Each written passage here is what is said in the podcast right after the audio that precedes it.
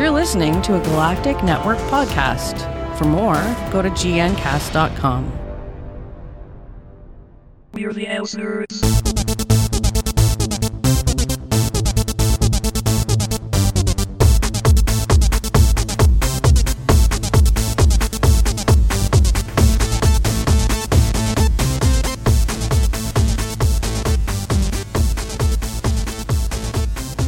Welcome to the ElseNerds, a production of Galactic Network. I am Gregor Sprague. I'm Corey Scott. And for all info on this show, including show notes and subscription links, go to elsenerds.com. And for other Galactic Network programs, go to gncasts.com. On Else Nerds, we will tell you things that maybe will be surprising to you unless you've watched the shows that we're going to talk about. Uh, so you might want to watch them first. And also, we have potty mouths. Flush. it's a potty mouth. All right. So Corey, how you doing? I'm keeping it together, man. Yeah. Yeah, that's just about how it goes. Um but oh so yeah, I've got you know, first week done at the new store or at the new job, which is great. And then but yeah, so all that stuff is great. And if, if I sound weird, it's because I'm hearing myself through through a different way and it's throwing me. But I'd rather have where I can hear myself versus not hear myself. So it's it might sound a little weird for you guys, and I apologize. But on the news. And the first bit of news is could Supernatural end after 300 episodes? Now, I personally don't watch Supernatural. Um, I know a lot of people who do, and you know, great. It's a it's a great show. I'm pretty sure of it. Um, it's got you know, it's it's already had 241 episodes, and um, and you know they've gone through what 12 seasons now. You know they're going to be going into their 13th. I think possibly one of the last WB shows still on the air. Um, so I mean, there's you know great things to be said about the show, but you always run into this question: Is it time for it to end? And uh, Jensen Ackles, who plays uh, one of the Winchester brothers, uh, I apologize, I don't know which one. I think it's Dean. Just me, my guess. He plays Dean Winchester.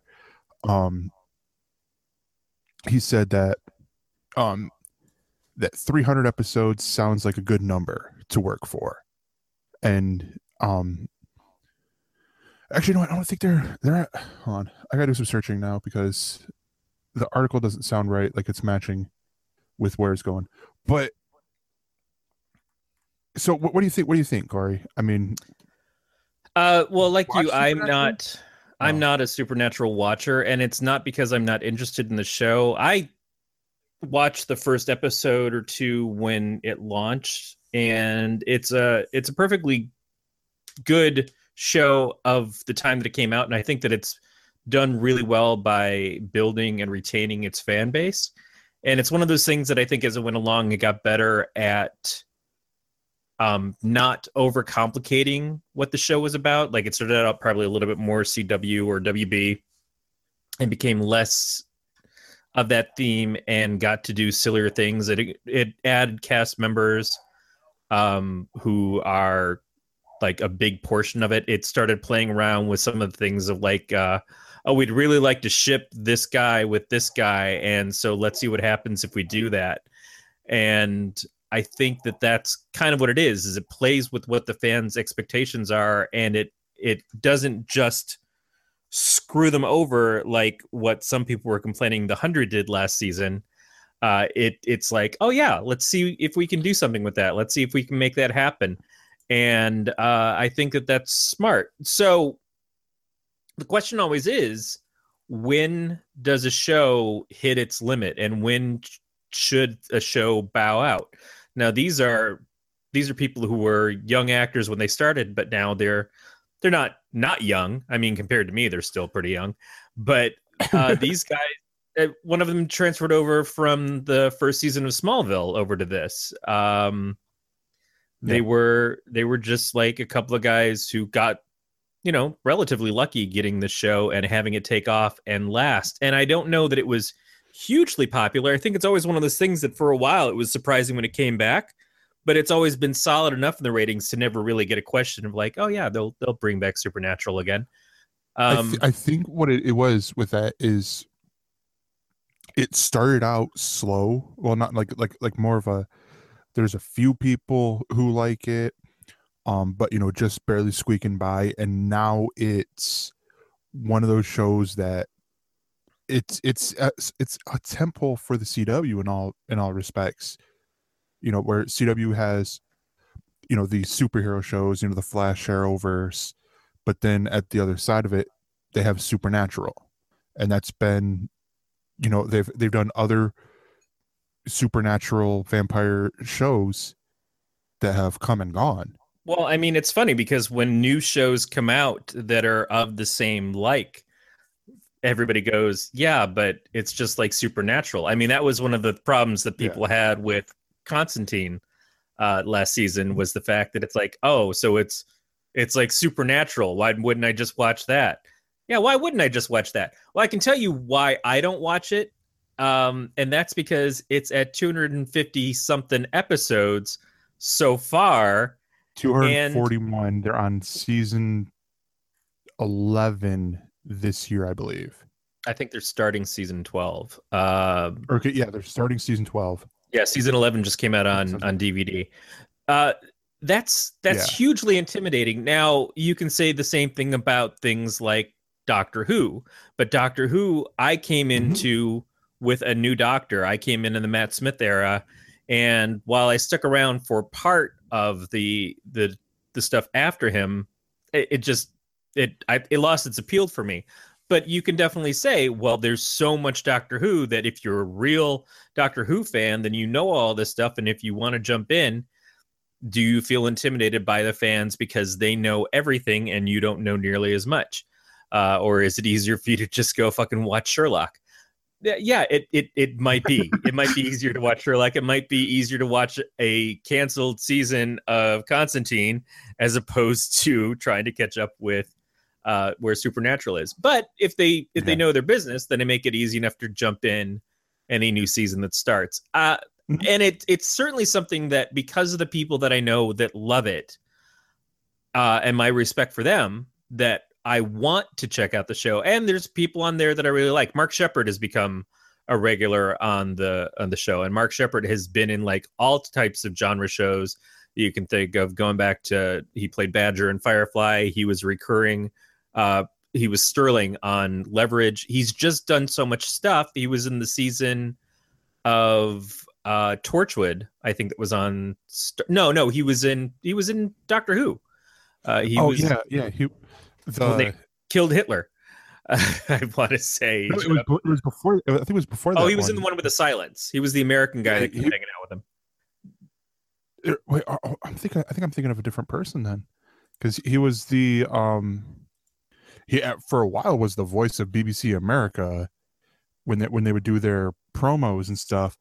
But he, if if it's the guy I'm thinking of, he was the the government agent for for America. But to me, he sounded British.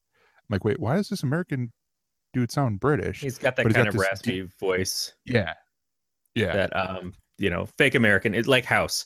Uh, but he, he's done. I mean, you just go through his his listing. He's been on like every freaking genre show you can find. Uh, NCIS. He's been a regular on Twenty Four, uh, Battlestar Galactica, Dollhouse. I, the guy is like when you talk about these types of shows, he's, Friends with he's Jo- Joss all. Whedon. Let's just put it that way. Uh, among others. I, and and he's he's Yeah. talented. He he just plays a compelling character, and I think he found a good character to play and Crowley on this show.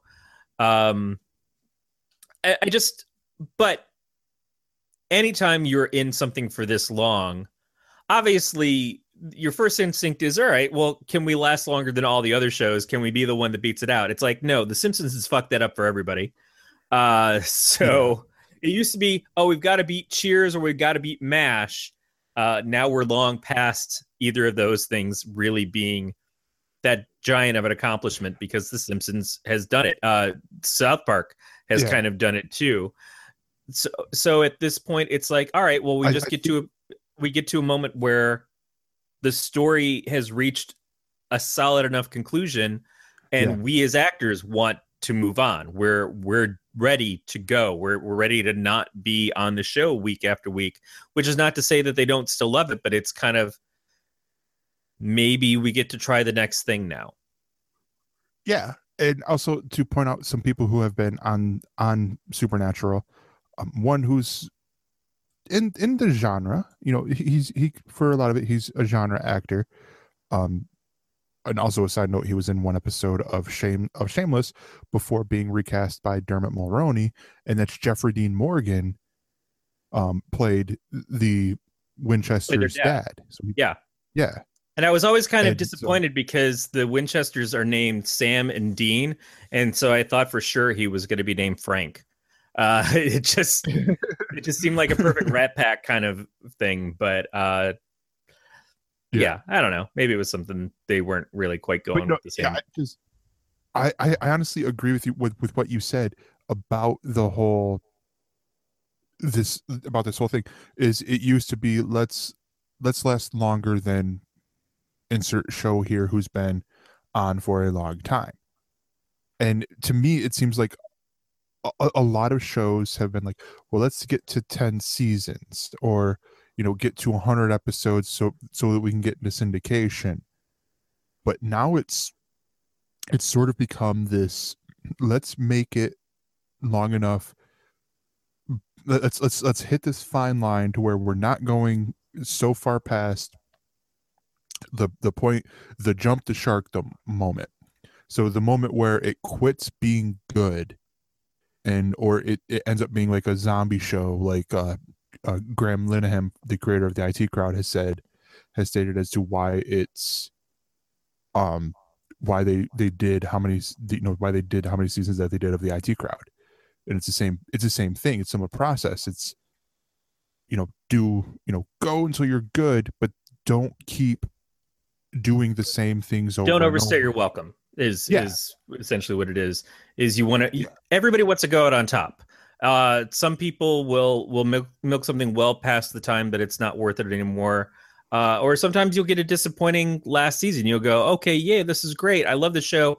Or you'll get a last few seasons like how i met your mother which just in my opinion went too long trying to prolong the mystery of who the mother was that by the time they got around to telling us who it was uh we had I had completely burnt out on it. I remember when we were doing what we're watching weekly with Glenn, and I announced that I was done with the show. And he's like, How are you done with the show? Don't you want to stick around when they finish it off in the next season and a half? He's like, They, they pretty much announced that they, they know the ending. I'm like, That's great. Fuck them and their ending. Because at this point in time, they've made the characters unrelatable and uninteresting. I can't hack being a part of this group anymore that I loved for the first couple of seasons and I look forward to seeing all Yep. the time. And now it's like it's on in syndication all the goddamn time, and I can't fucking work up even one iota of interest in it. It it just Yeah. it beat the shit out of me as a viewer that I was like, uh, happy fuck you to you guys at CBS. And then they tried to do a spin-off with whole new characters and doing How I Met Your Father. And that did shit. And I can tell you it's probably because nobody gave a fuck, especially after the last season, where they just like, hey, by the way, we're gonna tell you who the mother is, but really fuck you. Fuck you in the asshole, watcher. um, yeah, cancer. Fuck you.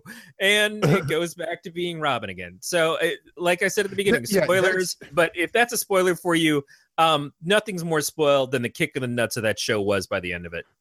that's yeah where you go from you realize you go from the having basically the first season would be all that show needed you know you make robin the mother you do all this other stuff as opposed to what it turned out to be of let's tell the, the my kids in and and thank god they covered their ass with this show, and we've gotten off topic, but I don't care. To cover enough to where they had, um, oh, I can't, I can't think of the names, but the the kids they had them go, wait a minute, and do what everyone is thinking of. You just told us in almost graphic detail your sex life so you could go and and and get back together with Aunt Robin. You know, the the the not real aunt, but you know, aunt in the sense of, oh, we've been friends forever, so they're your kids are like my my nieces and nephews, sort of thing. Yeah, I mean That bullshit right there.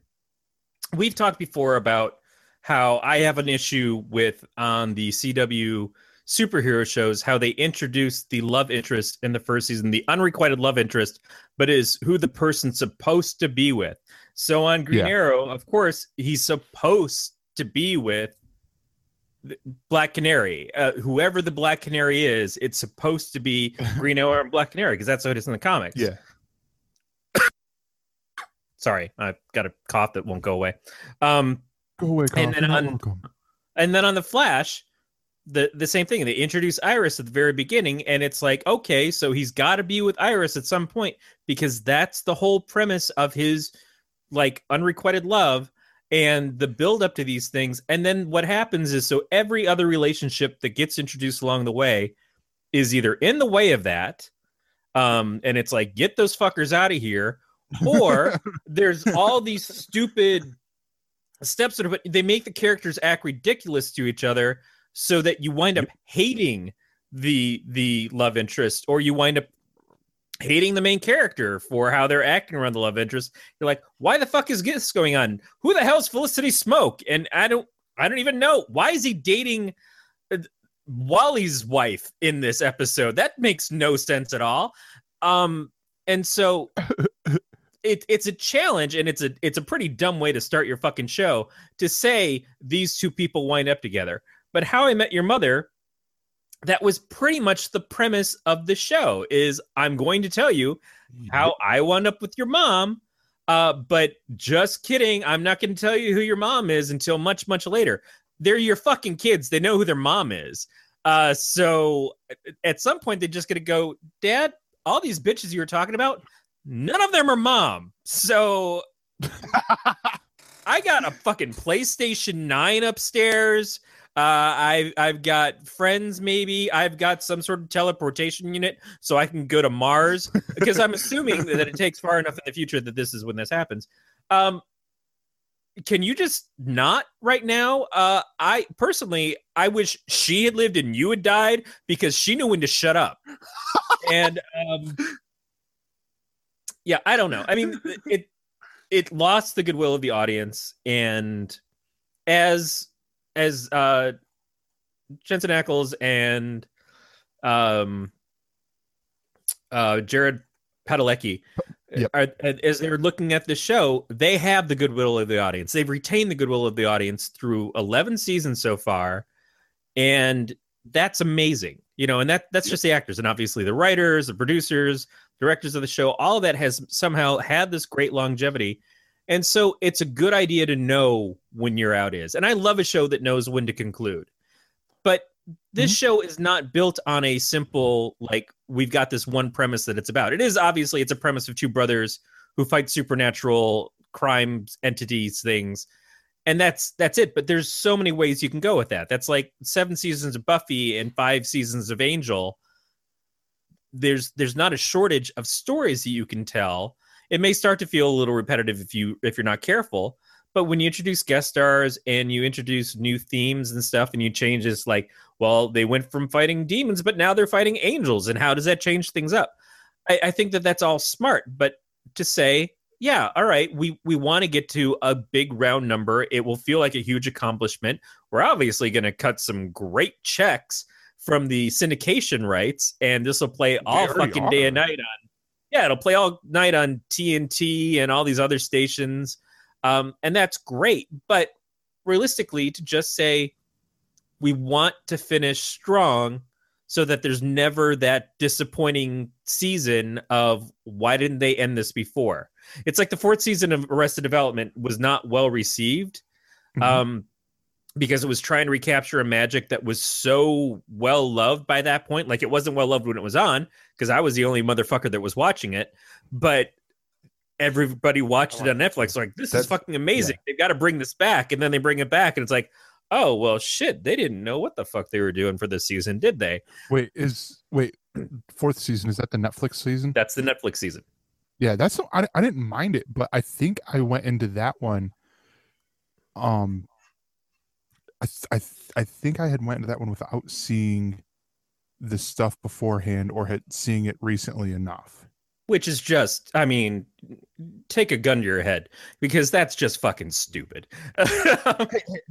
hey you keep in mind, you're also talking to the dude who read the com- the Firefly comics, right. Or, or you watched you watched Serenity. Serenity. before you watched Firefly, and I gave you a lot of no. fucking shit about that. No, it, it wasn't that. It was it was I had watched Firefly, had not watched Serenity, but was reading the comics which take place after Serenity. I seem to remember giving you shit That's about what watching shit. I, I seem to remember giving you shit about watching the movie first. I'm like, you motherfucker. Why would you why would you do that? Um, It- right, it's like so- watching Fire Walk with me before watching Twin Peaks itself. And and Yes. chronologically that's the order they take place in, but don't fucking do it. Uh yeah. All right, But so good on them. Good on them for for Yeah. you know, very likely hitting 300 episodes uh cuz it seems very achievable and it seems like that's a that's a good plan. Yeah. Yeah. So changing gears, you mentioned Doctor Who before. And so we have a story about it. This is coming from Bleeding Cool, and that's the lost Doctor Who episode, The Power of the Daleks, is coming back as an animated feature. Now, this is pretty cool because uh, a little bit of backstory for you guys here, folks. The BBC back in the day didn't give a shit about keeping f- the TV shows or anything else uh, a lot of times like doctor who it aired one time and then they the tapes went somewhere to albania or you know some other place that's where you've seen you've heard of the doctor who lost tapes. Um and now there's um and the link will actually have a quick preview of this. But but with this episode one of the things that, or this uh it's not an episode but it's it's it's like a little this storyline um they recorded yeah or or as beatmaster pointing out sometimes the bbc simply recorded over the same tape um which is Cuz tape was How- expensive. yeah well tape was expensive and there was also really cheap bastards at the bbc that's why we almost also lost monty python. You know like because you know flying circus that was that was almost all gone until someone realized as they were getting ready to hit record like wait a minute we might want that tape I mean, just think about the opposite side of it, though, uh, because we've heard Leo at Twit talk over and over again about all the old episodes of the original Screensaver series that were on Tech TV and how those things are just sitting in a basement somewhere. And he's been trying to get the rights to them because they're not doing dick with them, but No. they're holding on to them like fucking sadists. Just like, no, uh, we're not gonna we're not gonna do anything with this, but fuck you anyways, because uh, we're not gonna let you have it to do something with. Uh, you're the only one showing the interest, and your audience would probably love it, and so we can make some money off of it. But we're just gonna spite your ass, and uh, we're just gonna go over to the tapes Yeah. and just write down attack the show on all of them, and uh, give you a little mil- finger in the air, and, and just like you know, just because we're dicks, because we're fucking dicks, is what we are. And we're back for the audio listeners there. Um so like i was saying um and thank you. Oh hey we got levi in the chat Oh as, shit! as well.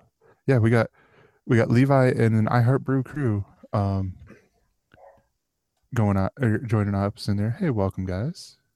Knowing um, that people were actually paying attention, I would have tried to be more entertaining. yeah so um L- failed. like I said, this is the yeah, um, this is the first full appearance of Patrick Troughton um, as a doctor, and it takes place on the planet Vulcan, not the Star Trek one, but a different Vulcan. And he, the doctor, must confront the Daleks. And the the cool part about this whole thing is Um, the new version has been produced by the team behind the highly successful animation of Lost Dad's Army episode of Stripe for Frazer under the direction of Charles Norton and comic book artists Martin Ge- uh, and Adrian Salmon provided character designs. And I watched the 25 second uh, preview tr- uh, preview thing that they have, and it's an awful lot like the or, or a very similar animation style to the how it should have ended videos, but better. You know, it's not that shitty sort of like low rent budget or low rent animation stuff. You know, no offense to them, but you know, it, it looks pretty. But but this is cool because, um, and and so here, if you're here in America, I should point out that the the story will debut on BBC America the following week on or so on December November 12th and the next day will be available to stream on the BBC America website and mobile apps and we have no idea yet on when it will be um when it will be on DVD but and, and it'll premiere on or it'll be released on the BBC store on Saturday November 5th at 5:50 p.m. to commemorate the to the minute 50th anniversary of the original show's airing or the original Wow. show's airing. Acknowledging that your show has been around for 50 years and fucking doing something for it. That's an amazing thing. I wonder if other shows, specifically in the sci fi genre, would think to do something for their 50th anniversaries. but we Um, released a movie. anything, any fucking thing for the day. Uh, not even to the exact second, because that may be a little extreme. Just one fucking smidgen of acknowledgement that this phenomenon that's been around for 50 fucking years in multiple incarnations might mean something to the fucking fans who open their wallets and hearts to you on a continuing basis and buy your merchandise and see your shitty reboots and fucking are waiting on bated breath with balls out for your show to start on your fucking oh, premium subscription bullshit channel. We don't give a fuck why. Just try to throw a fucking bone. Fucking A. Could anybody And- could anybody possibly fit in that category? Oh fuck. I speak, of course, of the man from Atlantis, starring Patrick Duffy. Um, oh god. Now I need to single out this audio. now, going off that, like- I, that whole rant there, though, um, considering Star Trek's previous foray into animation, uh, maybe it's better if we don't. Well, see, you weren't asking for a Star Trek. Let's let's reanimate the original pilot and then air the exact moment or release it the exact moment on uh on you know cbs.com or what the fuck ever they would do but because you're you you while i was oh god hold on there that's better. I needed something to because oh, i started choking. I was laughing so hard. Um but no it's it is a great point you you make there. I mean we are in this time right now like it's wonder woman's 75th anniversary. It's captain america i think it's just ended his 75th anniversary. You know all these big anniversaries in nerd culture. And this is so far the coolest one of airing or releasing now it would have been cool if they aired it on bbc one or you know bbc two or whatever like that day like you know at at 5:55 or at 5:50 p.m. it's now Doctor Who the power of the Daleks. Enjoy you know that sort of thing. But this is still cool you know we're going to get this. And but I I honestly I recommend you go check out uh, our show notes. It'll have the link for um the, the link for the bleeding cool article that has the the 25 second preview and it looks pretty cool to be honest. Excuse me.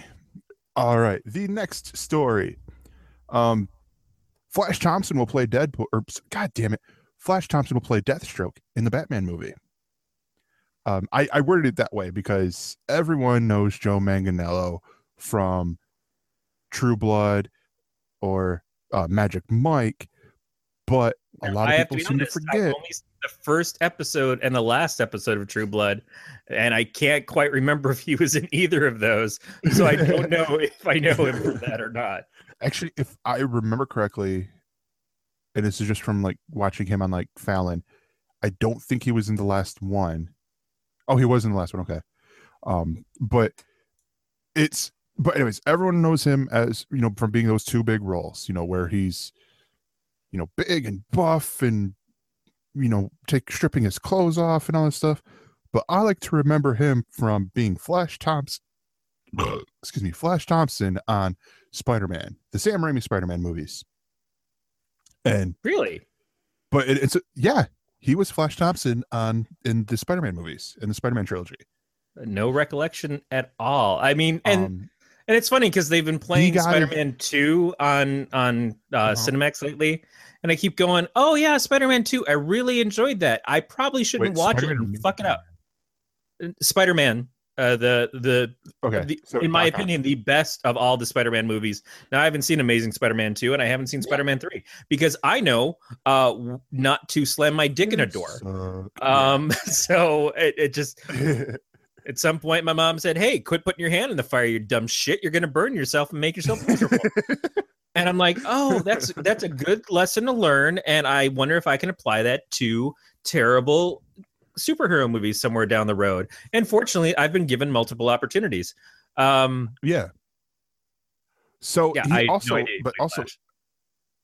no, no, yeah, he also joins a, I, I, and I can't remember exactly. I know he's he joins with this movie a distinct person who has been in, in a small category of people who have been in both a Marvel DC or a Marvel comic book movie and a DC movie. You know, playing different characters because Ben Affleck was Daredevil.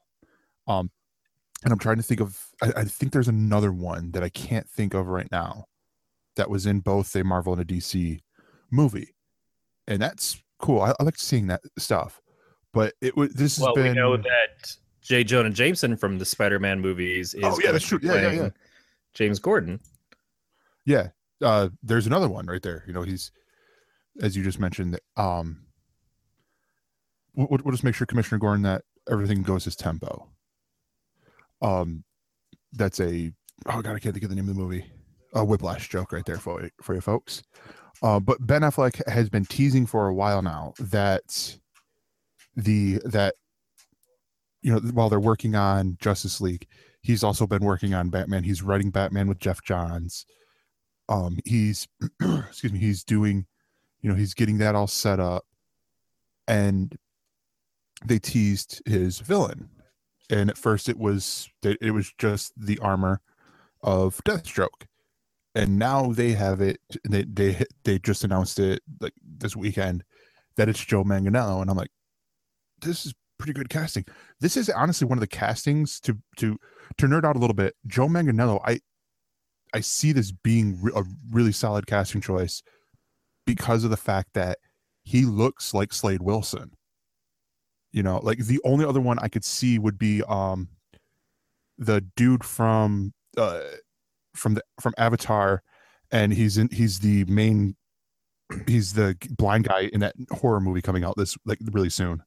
Uh, it's already out. It's, Um, it's been going for a little while. Don't breathe. Yeah. Um, he, Yeah, don't breathe. which is, I mean, he's also working really hard. That guy, uh, Stephen Lang, I think, is Yeah, working Stephen really Lang. hard to try to win the cable role for uh, Deadpool, uh, which is funny because, uh, fair or not, eh, there's always comparisons between Deathstroke and Deadpool uh, that people make, and to see two people who you know could easily play one or the other, and and have them be obvious choices for for one role or the other role is is yeah that makes a certain degree of sense. I i don't know i mean Sorry, I'm laughing because something else. I don't know enough about Joe Manganiello's acting because I really have not seen him in much of anything. But he's he's everything I've seen him as himself in, like when he's just talking to people, when he's being interviewed. He's got a good sense of humor. Obviously, doing the the Mhm. Magic Mike movies, he's got a a good outlook on on being in things. Uh, I guess he was in the last season of How I Met Your Mother, so fuck you for that. But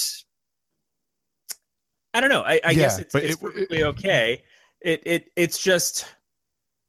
I think it's really funny that at this point in time we're talking about Deathstroke in the Batman film being the the main Batman villain when so much was being said uh, just a couple months ago of Jared Leto just like he was just dying to to wind up in the Batman movie. And now he's pretty much washed his hands of anything to do with with being the Joker or being with DC at this point because he's so hurt and pissed off that they edited him the fuck out of the the Suicide Squad film in such a way. Um, that that we're we're looking at something completely different.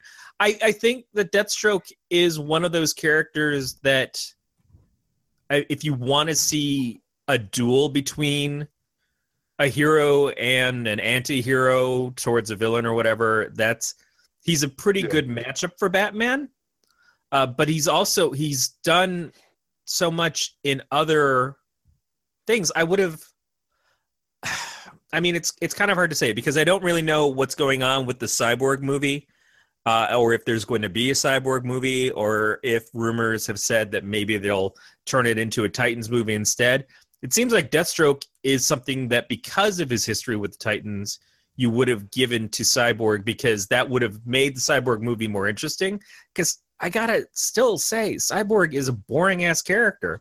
I think he's great as part Yeah. of the team, but the only incarnation of Cyborg I ever gave a shit about was the Teen Titans cartoon. Uh, in the comics, I think he's just dead weight in the Justice League. I don't think he's proven to be a worthwhile addition. Certainly not a worthwhile replacement for Martian Manhunter uh, as part of the team. And I don't know. I, I haven't seen anything interesting so far, but we've only seen like a couple clips of him here and there in the the previews for the Justice League film, and like being kind of put together on a table in some weird video clip that Batman found or was given to him that he obviously did no detective work to get. Um, Yeah. I just, yeah, I guess it's cool, and and certainly to see these two actors of of a certain physicality and stature going up against each other could could work really well. But I don't know. It it just I still haven't gotten to the point where I'm excited over the the Warner cinematic universe for their superheroes yet. I know that they that Geoff Johns has said we're gonna we're gonna lay back and and and not be so grim and dark and everything anymore. And and certainly the preview that I saw for Justice League looked a far cry better than what I've seen so far. But Mhm. I'm still waiting for that moment of like, here's where it clicks. And I I hope Yeah. Wonder Woman does that because I want Wonder Woman to be a huge success. But it just it's still like it's too soon to tell with any of this. Yeah. So right now it's it's a cool casting, it's a potentially cool character, but it still depends on what they do with it. Yeah, and it's it, it's it's one of those things that I feel weird about because with Batman, it seems like they might start contradicting themselves and where they're wanting to go because they're like, oh, we're wanting to be lighter and all this stuff. And ba- Batman, I think, has worked best when he's been dark. You know, I mean, haha, he's the Dark Knight, but Uh, see, But- I think I think the Batman works in in a potentially yeah in a dark environment and certainly with more mature, darker themes. But I like a little bit of lightheartedness to it. There's a reason why the Burton Yeah. films work so well because they they worked in just enough comedy to alleviate the audience from just sitting there and watching vile stuff happen and people punching each other for two hours. I mean, the punching each other stuff is cool, but by the mm-hmm. time you get to four, five, seven, ten movies of it, it's it's too much. Now you can go way too far in the wrong direction, and we'll call that wrong direction Schumacher. But when you when you come back around, I think that there's a tentative balance between having a character with some life and some humor, and I think Bale did that really well. I think that there were enough beats in in Bale's Batman, certainly in Batman Begins, where you could get some comedy out of it. You could get that wry sense of humor uh, in the things, especially the things that he would do with either Alfred or with uh, with uh, Fox.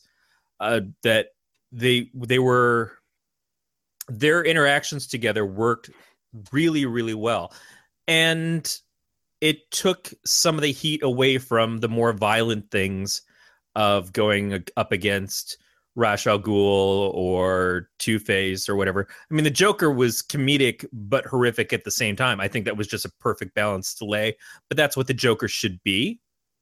Yeah. Uh, and I think that that's kind of part of what was missing from Leto's Joker is that he he wasn't really funny or interesting. He was just in makeup and tattoos, really bad tattoos. Hmm. No, yeah. so we'll see how this goes as as you know time as time goes on. I The also want to give props to Joe Manganiello though, because he is apparently the voice of Hefty Smurf in the filming, currently filming Smurfs movie, and uh, that that's awesome. You go, yeah. you're playing a Smurf. You're a cool dude. Yeah. No, yeah. Um, so the final piece of news is that, and also Evan's pointing out that Joe Manganiello was in the Netflix Pee Wee uh, Pee Wee Herman movie. Um, but the last bit of news is that BBC just lost one of its biggest shows. Now, I'm not talking about Top Gear because they still have Top Gear, um, even though Such as it is. Grand- yeah, such as it is, even though the Grand Tour is beginning soon. Um, but the the staple one of the staple shows on there with the Great British Bake Off is leaving BBC after it completes this series, and I'm going to say series because it's a British. I'm talking about a British show. Um, and it'll be going to Channel Four next year.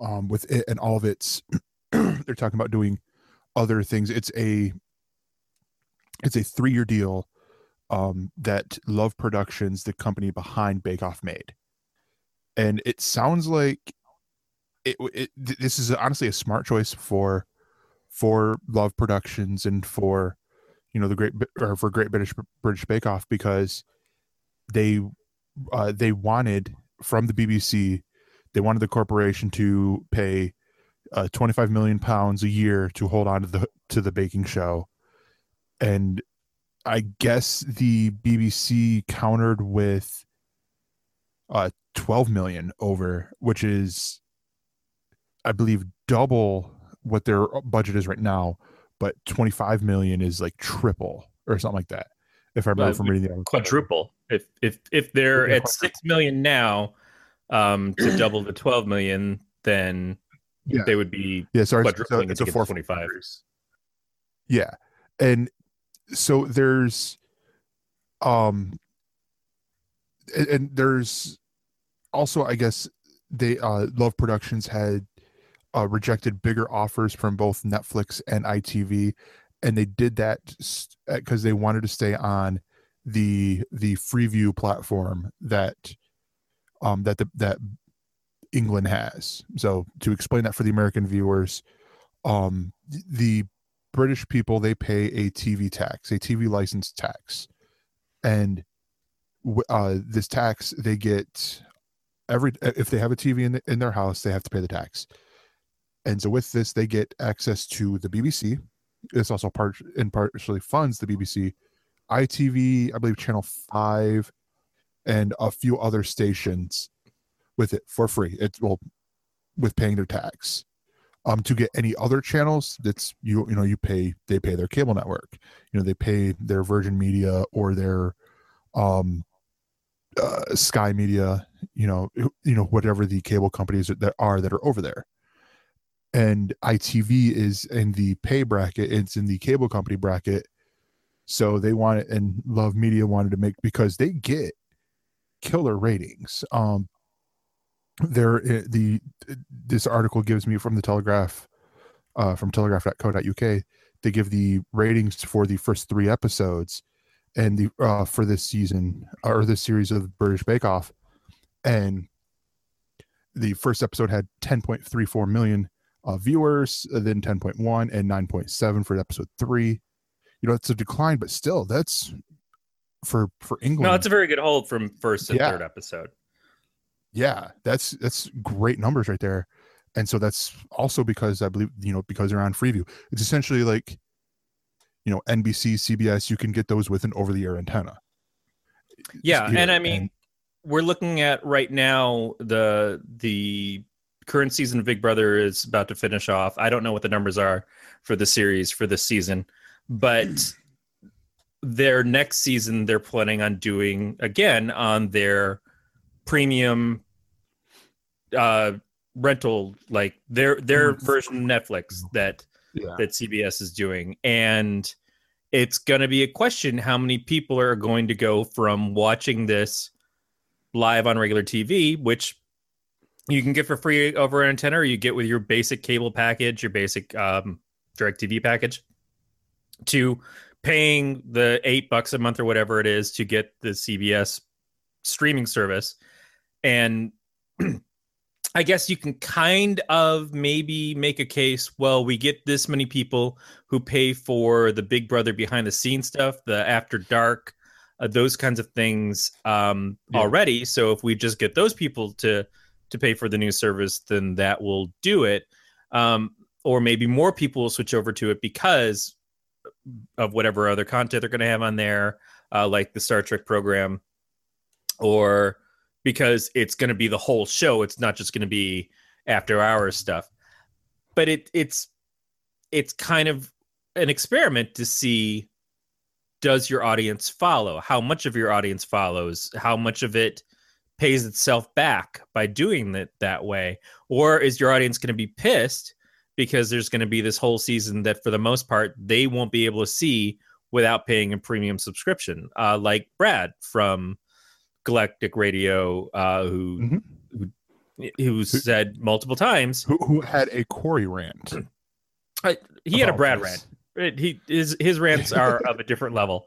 Uh, he he's just very pissed off. It's like, oh, so you're going to show me an episode on regular TV, and then you're expect me to go over to the subscription model that I don't want, uh, and that's the only way I'm going to be able to get it. Well, then I'm not watching your Star Trek show. And Mhm. for Brad, who is a lifelong Star Trek fan, that's a big statement. That's a big deal. Now he's he's taking a stand that a lot of people maybe won't take, but if enough people do and enough people feel betrayed, then that's an experiment that can blow up in their faces. And I think it's a Yeah. pretty big risk on uh, it. But that's what it is. It has to be a big risk. You have to do something really huge to get people to do that the first time. And a, a property like Star Trek would do that. Maybe a Big Brother would do that. But I can see why the the Great British Bake Off why they wouldn't want to make that leap. They want to keep it where their audience already is. Yeah. Yeah. And the but the other thing though is there's a couple other things in here that are interesting.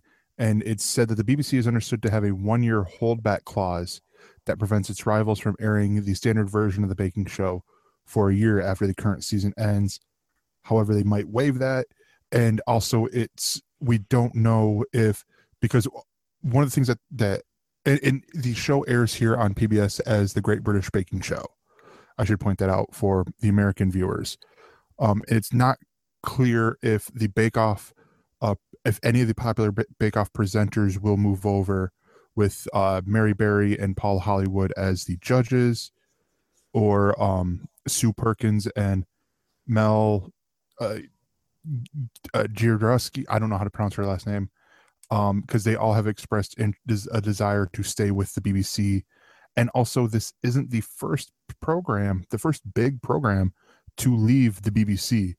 Um, the uh, ITV stole the voice um because I, and that one i don't know if how that one went if it was america made it first and then britain or britain then america but you know they have their version of the voice and actually will.i.am as a judge on the voice over there. And so that left for itv and uh there's quite a bit there's probably talks of other shows um other big staple shows going over there too. Um like dragon's den would be another of the big tentpole shows and but this is an interesting and intriguing thing because I mean this could mean what, what does this mean for BBC as a as a as a program as a company, you know, of deal. Well, I mean, BBC it has gone through various programs throughout its entire history. I, I don't know that this necessarily is a huge hit for them to to lose this particular show, um, but we are seeing we're seeing a lot of this here. Is that the TV, the standard TV networks don't get the attention that they did before, and the shows that everybody is talking about are now on either uh, basic cable channels that are further down the line, like uh, AMC, A and E, uh, TNT, or whatever, or, or or FX, or they're moving to Netflix, Amazon, that kind of thing, HBO. It the people are willing to pay for the better content because we think that's where the better content hides, and I don't know that anybody is bringing those types of shows or could pull off one of those types of shows necessarily on a basic network like a CBS or an ABC. And so they're they're failing because they aren't continuing to make content that people want to see. The content that we want has progressed outside of what I think that they are either capable of doing or or willing to do. And so that's where the the crux is. If BBC can keep Yeah. making good quality shows that, like they always have, uh, then it's not going to hurt. But if they suddenly, if they exhaust themselves by trying to appeal to the lowest base denominator of reality shows and and contest shows and stuff instead, then yeah, the contest shows that are the hits, if they walk away, then you're just Yeah. going to come up with things that copy them. That's not going to mm-hmm. do. and and this is where I think honestly where I like Bake Off as a concept is because it's not like the other reality competition shows where they get you know there's a, an actual prize like oh they win a million dollars or anything like that. You know there's it's really like they won. Congratulations you won. And then it seems like nothing really happens. And you know we have you know we have british listeners out there i'm pretty sure. Daryl listens. So hey let us know how wrong we are on that um you know feedback uh is well appreciated. Now, am I wrong in in thinking that they tried to bring the show to America just recently? They did. They did um a, a while on back ABC, ago. right? yeah on abc um paul hollywood was actually a judge on there. Um it was the american baking challenge or whatever with uh jeff foxworthy. And that ended quickly because paul hollywood got a little too uh comfortable with a judge with a fellow Oh. judge Wow. Okay. um yeah Does the sound of the TARDIS get you all excited? Are you a fan of the longest running science fiction show?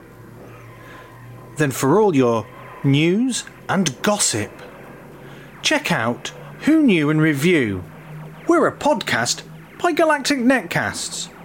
You can find us at gncasts.com slash TARDIS.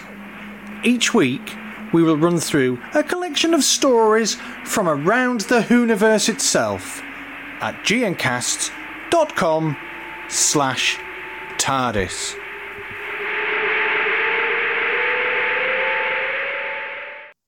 So that's it for the news. Now it's on to nerding out. And I shall go first because I shall also go last because I cheated and I have two nerding outs. I'm nerding out on two things. And the first one is I'm actually going to stick with the BBC theme, and it is James May's The Reassembler. This airs over on the BBC on channel or on BBC Four and it's James May putting together stuff.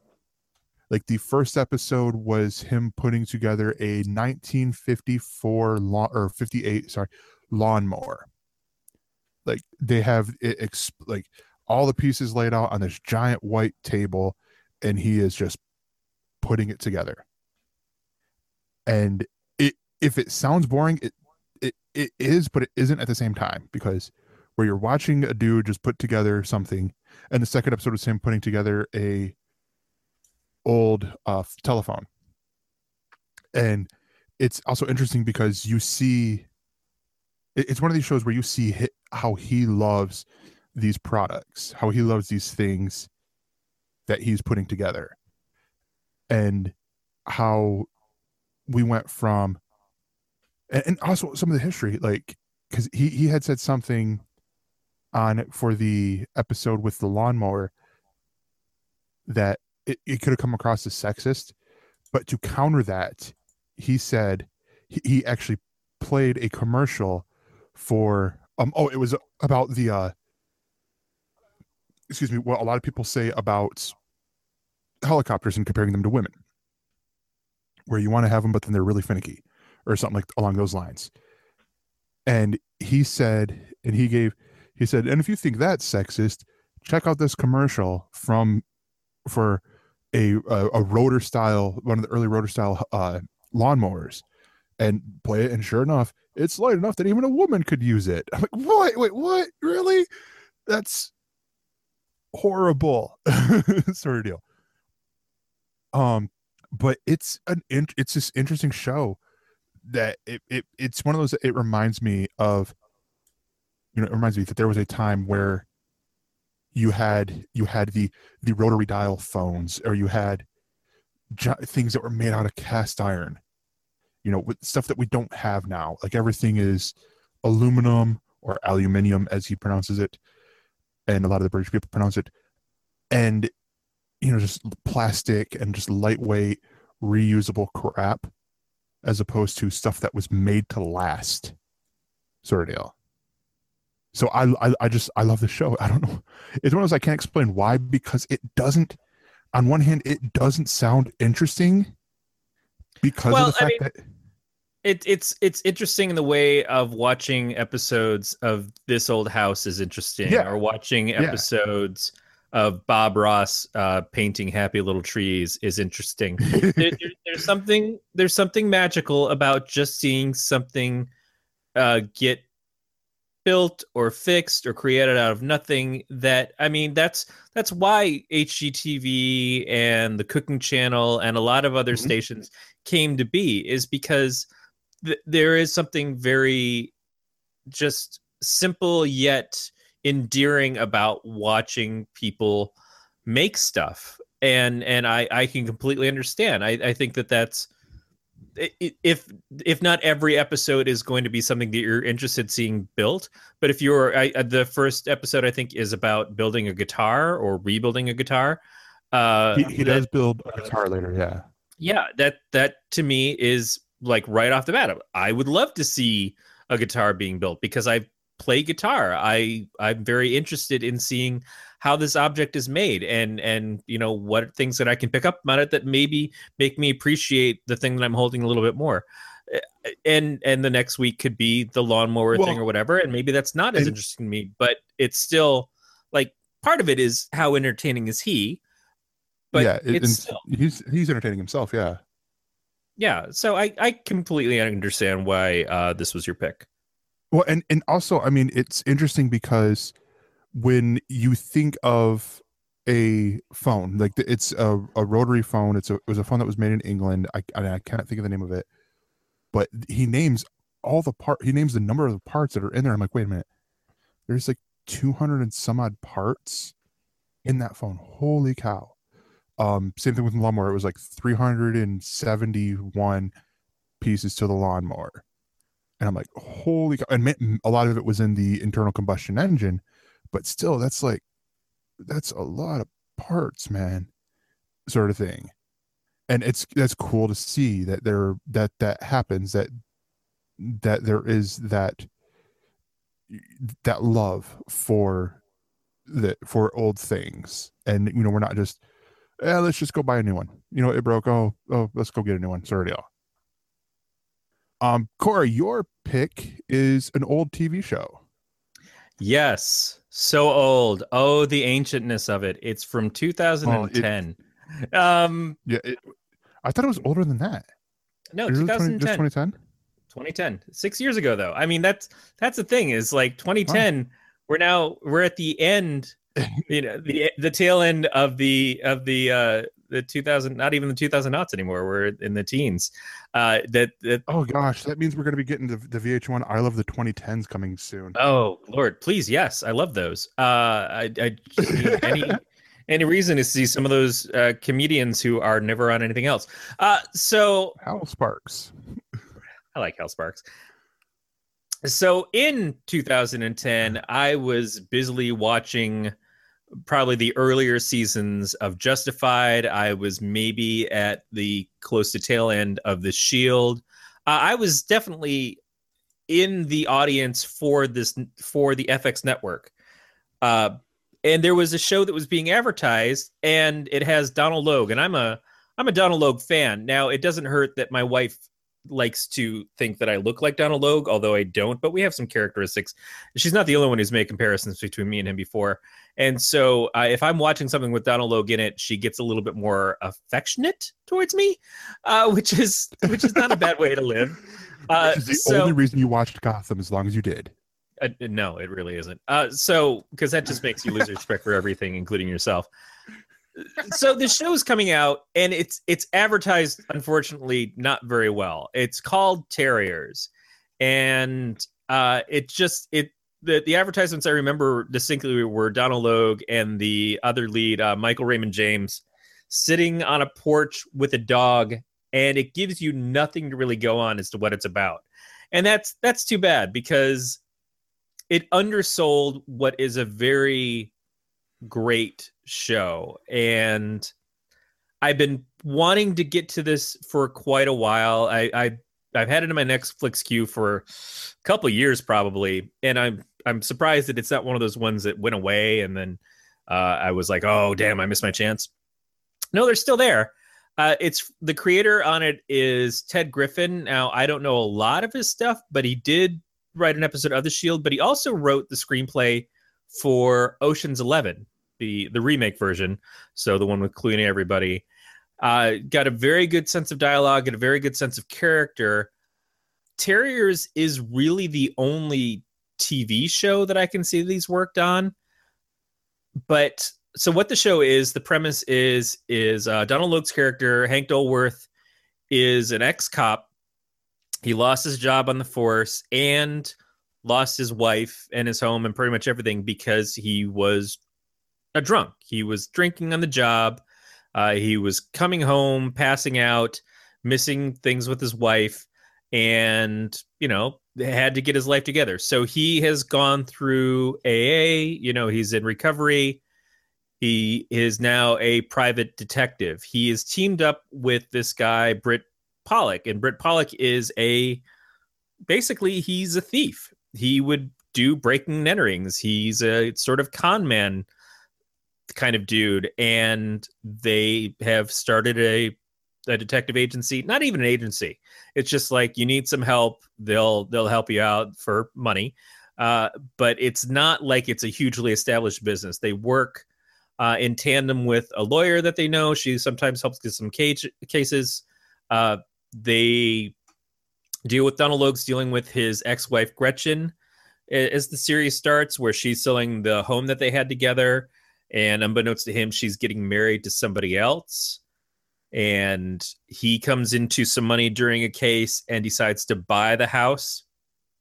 Uh, Britt is with his girlfriend, uh, Katie, and they're on the verge of moving up to the next stage of their relationship, like maybe getting married, maybe having kids all of this is going on while the case is starting out where uh, someone that hank knows from you know being a drunk from uh, his recovery meetings and stuff like that comes to him and says that his daughter is in trouble and can he help him out and they stumble into this case that is kind of the backdrop for the whole season. So the season's only thir- 13 episodes. And what the case starts at in the first couple episodes builds up to something much bigger as it goes down the road but it's not like every episode is about that. There's obviously there's other cases they deal with there's other storylines that happen but it is kind of leading into where it starts to where it finishes you do get a payoff for it um, towards the end. And that's that's what fx shows kind of are is that they start you out with something and they give you little lead offs and branches going across um, but then it comes back together towards the end to to give you a satisfying conclusion to it or a build up to the next season. Uh, it's just really well done, and there was some kind of spectacular things in this. Uh, Rockmond Dunbar is in this. He has been in a lot of other stuff.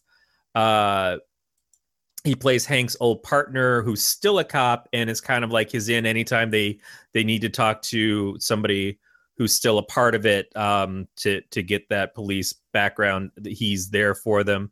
He's really fun because he's trying to quit smoking, so he's constantly chewing on what is the uh, you put a cigarette into a little like clip or something to to breathe through it like a filter almost but it's just like an extension and he's just chewing on that instead of actually smoking throughout the whole thing uh, you would know him from things like he was in the last couple seasons of The Mentalist. He was on Prison Break and is going to be on the the new Prison Break series when it comes back. He was C Note.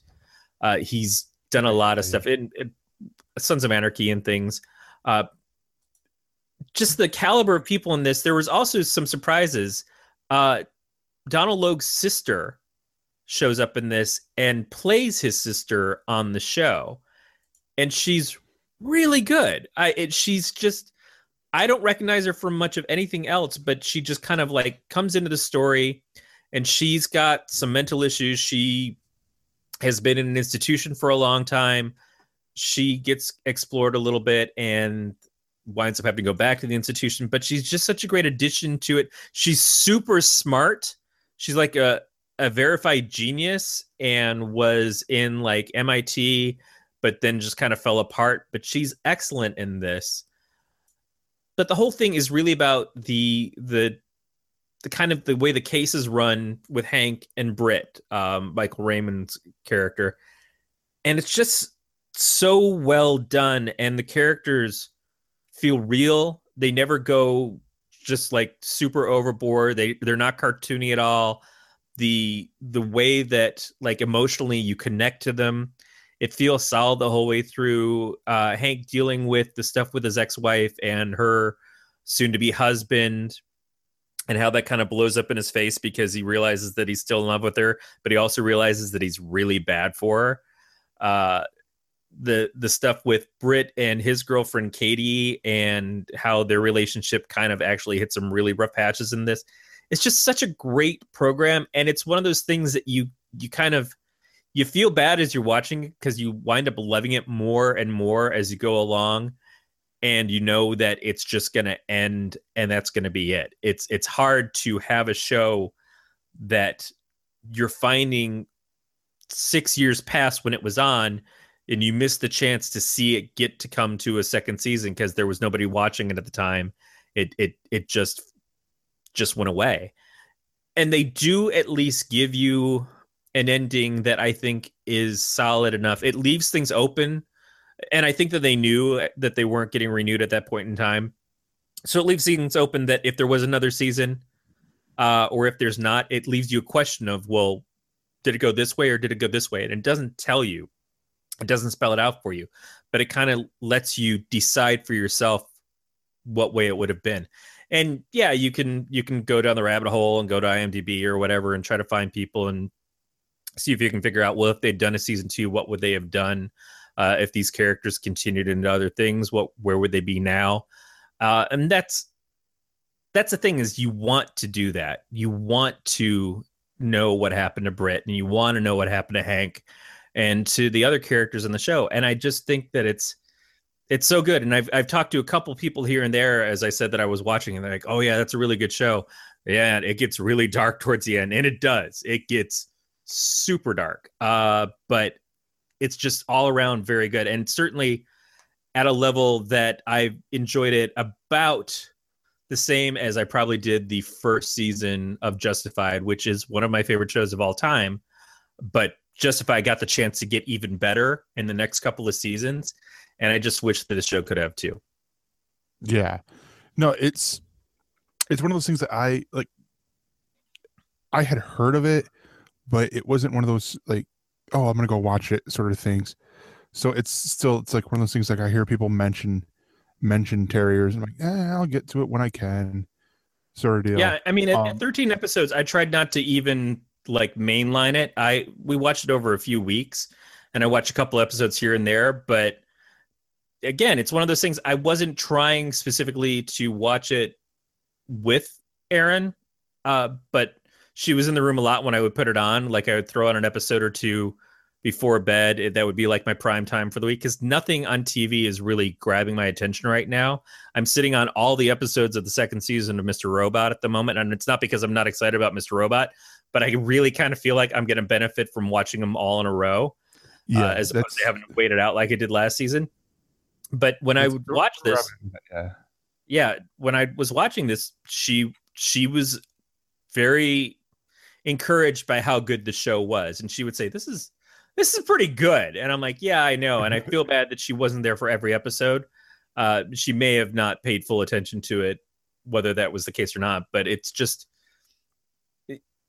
i i do judge things like i can get into something and know that it's not the greatest program in the world but still enjoy it. Uh, but when she is also going this is this is good. You know this is some good tv uh, then i know Mhm. that there's something more there because it's not often that the things that i like to watch and the things that she likes to watch meet up uh, and those shows that i think that can appeal to two different kinds of audiences and two different kinds of watchers uh, at the same time it, it just shows how much better that that program is. And the things that we do it's like it's game of thrones. Uh, it was at a point in time it was the walking dead but i think we both got burned out about the same time um, i might have been a little bit ahead of her on that. But she she could just tell like for the few minutes here and there that she steps in she's like yeah this is this is compelling. This is compelling tv and Yeah. the actors are really good. And it's just it's a it's a really solid show. So 13 episodes is not a lot of time to dedicate yourself to watch this uh, and wish that it had been able to stick around to get more episodes. Yeah, exactly. Um, and then my last nerding out because you know again I cheated and did too. Um, is a comic by Jim Zub called Glitterbomb. Now you might recognize the name Jim Zub because he did Samurai Jack for IDW. He did uh, uh starts with an F over at Marvel. Uh, I, I can't think of the name of the comic. It's a Disney. Oh, Figment. Um, he did Figment over with Marvel. He did uh Wayward. He did Skull Kickers. skull kickers is what i know jim zub from Yeah. i mean originally and he, he does the a lot of the d&d comics or, or the Yeah, the pathfinder comics i think for Yeah. IDW. yeah, and you know, and Skull Kickers is probably the one that people know him from the most. And so it was certainly this- like his breakout for me is that that's what Yeah. i was reading first No, yeah, exactly. And so this is his latest comic from Image Comics, and it is titled Glitterbomb. And this is about a a a, a actress who was in um a sci-fi um I, I think she was in a sci-fi. She was in a TV show when she was younger, um, and you know, had fame from that, and now is struggling to find work um and so the first issue uh, just sort of hits on the ugliness of hollywood because she's you know she's a little bit older. Um everyone's just sort of wanting you know wanting something from her you know that that isn't quite in the industry yet. And it turns out though that here's and here's a twist she's got a demon inside her or something like that um, you open the book, you come in with her talking with her agent, and then and he go, and he's he's basically insulting her, and she does the uh, movie one liner of, "Well, how about this?" and then like aliens, like a scene from Aliens, her tongue comes out and goes through his head. I'm like, wait, wait, what did I just come in here on?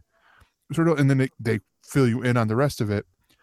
Um, and it's great. I love. I cannot wait for this next issue to come out. It, it had me hooked. And um, the other part that I enjoy with this is the uh, the essay in the back in the letters page. Um, it is oh I cannot think of the author of the of it, but it is written by someone who was in the who was in the industry.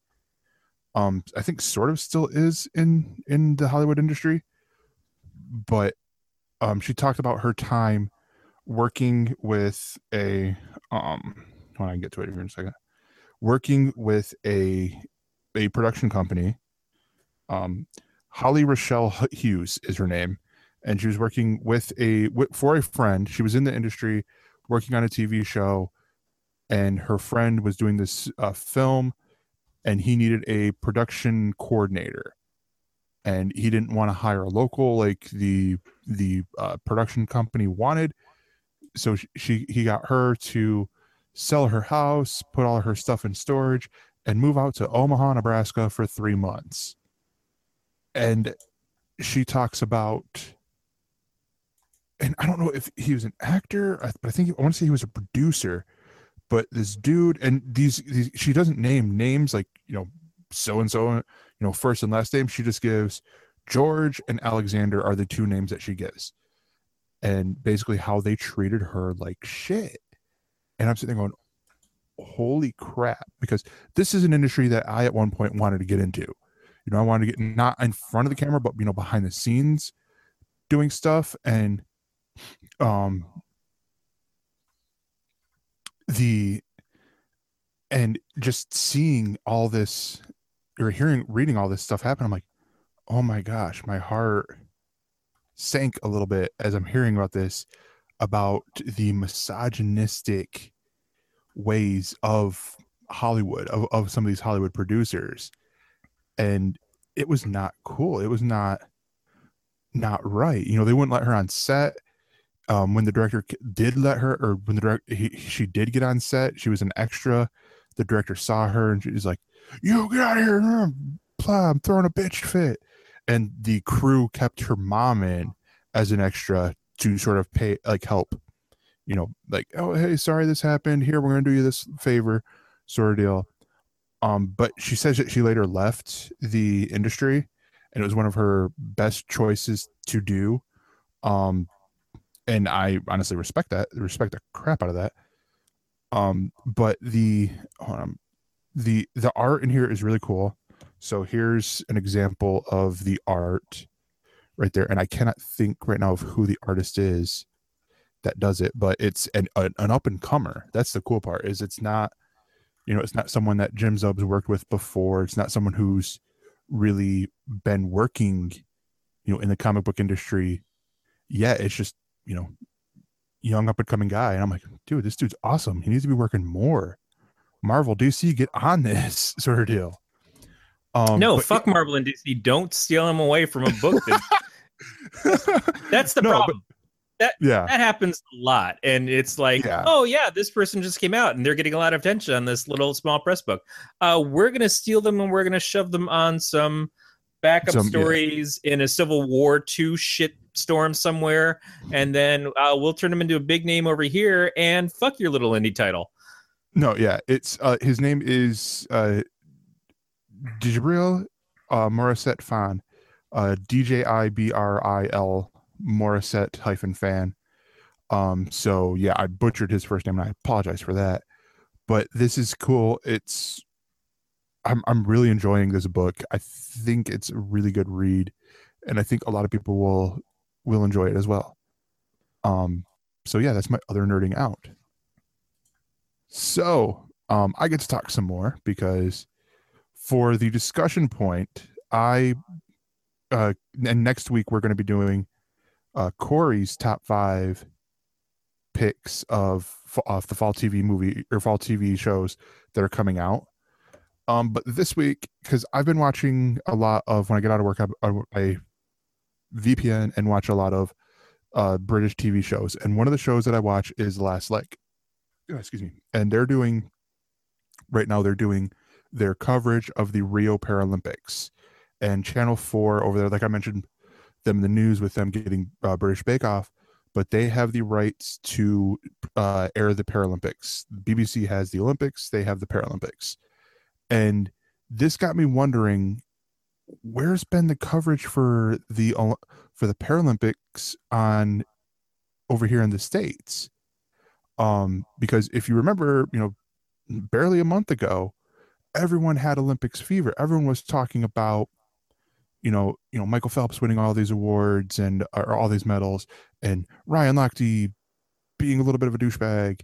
And So much Um, of douchebag that he's on Dancing with the Stars because that's what you Yeah. do is you Yeah. reward assholes for being fuck ups and you put them Yeah. on your reality show. Great job, ABC. Love Uh, you. yeah and um and and just stuff and stuff like that and you have him and then um you know you, we, we hear about Usain Bolt and all these other all these other athletes and we hear about their story and don't get me wrong their stories are great. I'm not knocking their stories but the paralympics would seem like that would be something that would be more where you'd get more interesting stories because there's one athlete on and all this from watching from the last leg has been there's a team great britain slant which of course there is it airs in england so there's going to be the slant there. But one of the athletes air uh was in the olympics in 2012 then something happened to where now they're a paralympian. Or you know there was that transition of they were in you know they were in the olympics in either 2012 or 2008 and then you know the, the next olympics they're now in the paralympics sort of deal. Um and you hear all these stories one of how great britain is just had been dominating the first couple of days.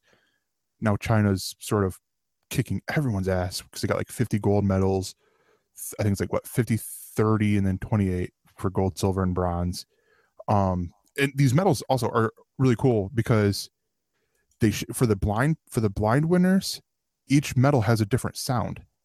So you sit there and you shake the gold medal and it's it makes a different noise than silver and, and silver than bronze and i'm like that's cool. That's something that i i never would have thought of would have had to have been a thing but it totally is you know like here here's how the gold medal sounds. Sort of deal.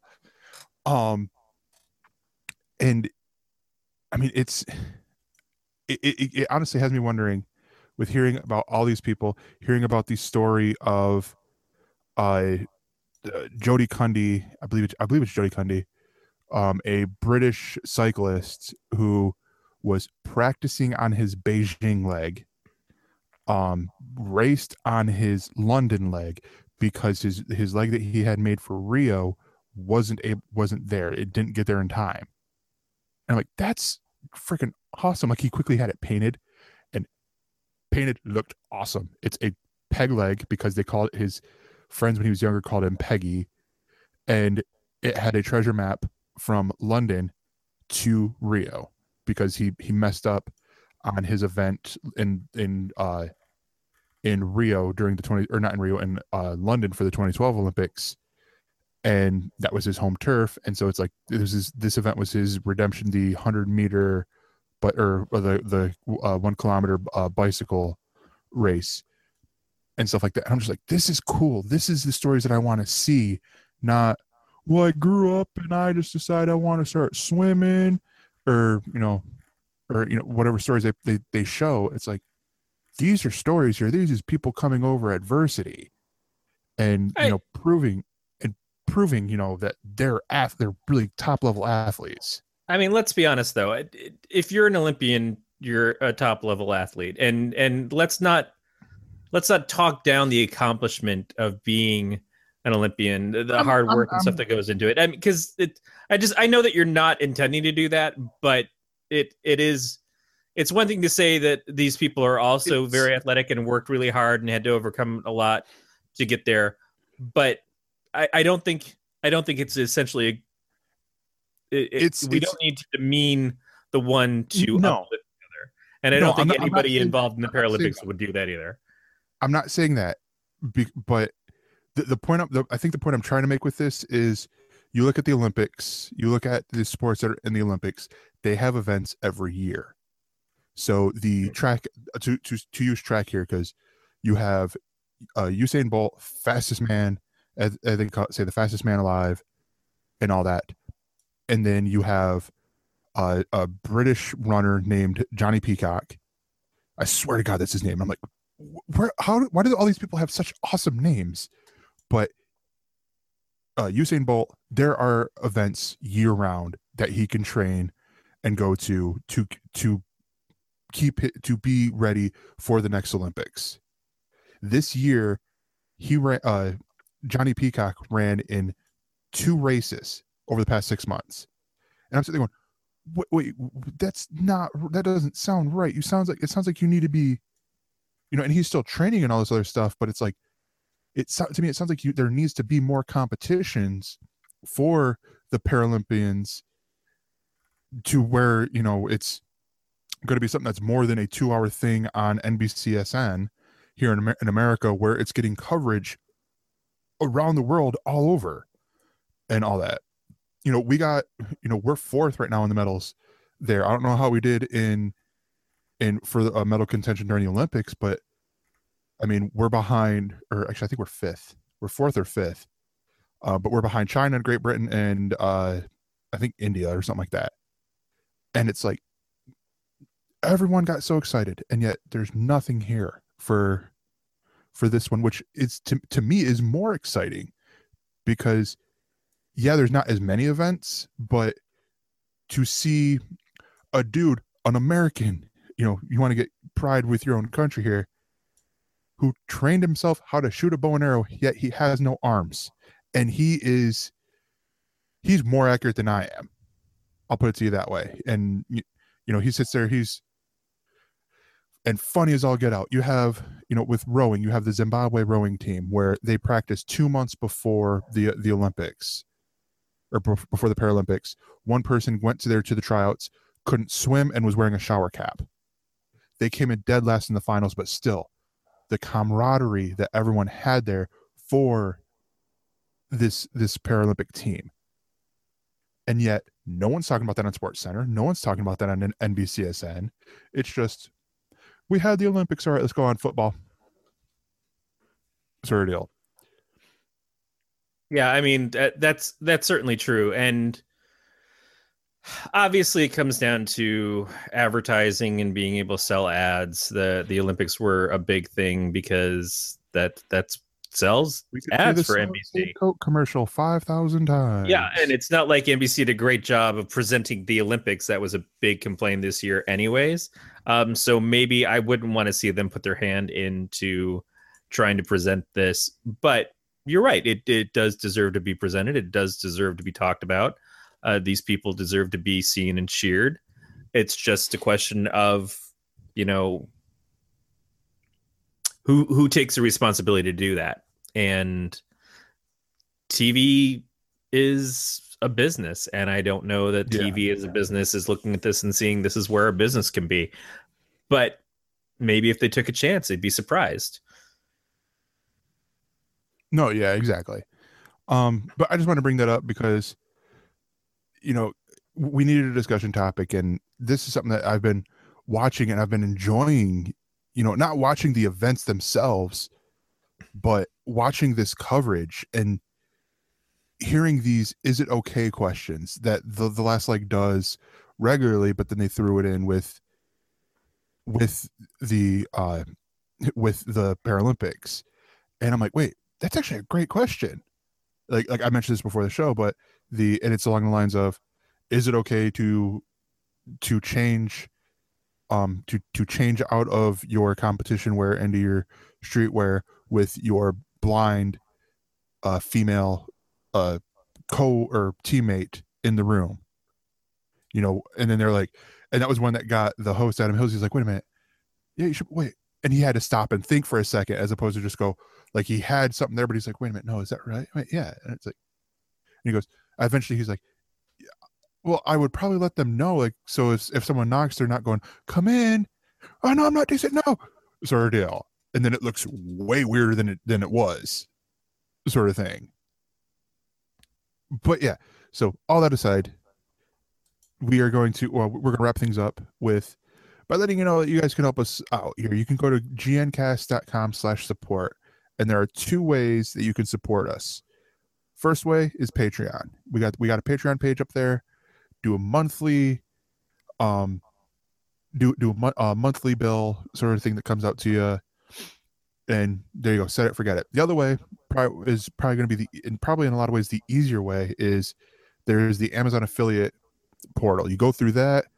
Anything you purchase through Amazon in that time will be like a four percent of that, about four percent of that will come back to Galactic Netcast to help keep the ship afloat, to help uh to help Dave pay for hosting and you know with uh the audio stuff with the website with um you know if we make if we start making some money then we can start promoting and stuff like that and that's ultimately the goal. It's not so we can make money so where we can quit our jobs. Trust me i would love that but it's mainly let's keep what we're doing. Let's keep us to be able to do what we're doing still. Sort of th- sort of deal here. And you can leave us feedback by sending us a voicemail at 805-326-3966 or by sending us mail at elsenerds.com that's our email address. You can still send it to mail at elsenerds.com I believe it's of 809 805 328 3966. Yes if i messed that up i apologize Yeah, it's all right. Um, and all of our subscription options and links can be found under uh, gncasts.com slash subscribe. You can find our Facebook page at gncasts. Um, you can follow us on Twitter. The show is at elsenerds or following the network at Galactic Netcasts. Um, our producers, Beatmaster80 at Mr. underscore Fusion. I'm at that Gregor. Corey, you can find him and all of his all of his comic books or his comic stuff, including the one that he does with Levi Krause, is all at Don't Ask Comics. Hint, hint, cheap plug for Levi, who's hopefully still watching. um, but yeah, all that being said, or the only thing that's left to say is this has been a Don't Tell Glenn production. We will see you guys next time, or something other than seeing you next time. or we won't. Who cares? This has been a Galactic Network podcast. For more, go to gncast.com. That's G N C A S T S.com.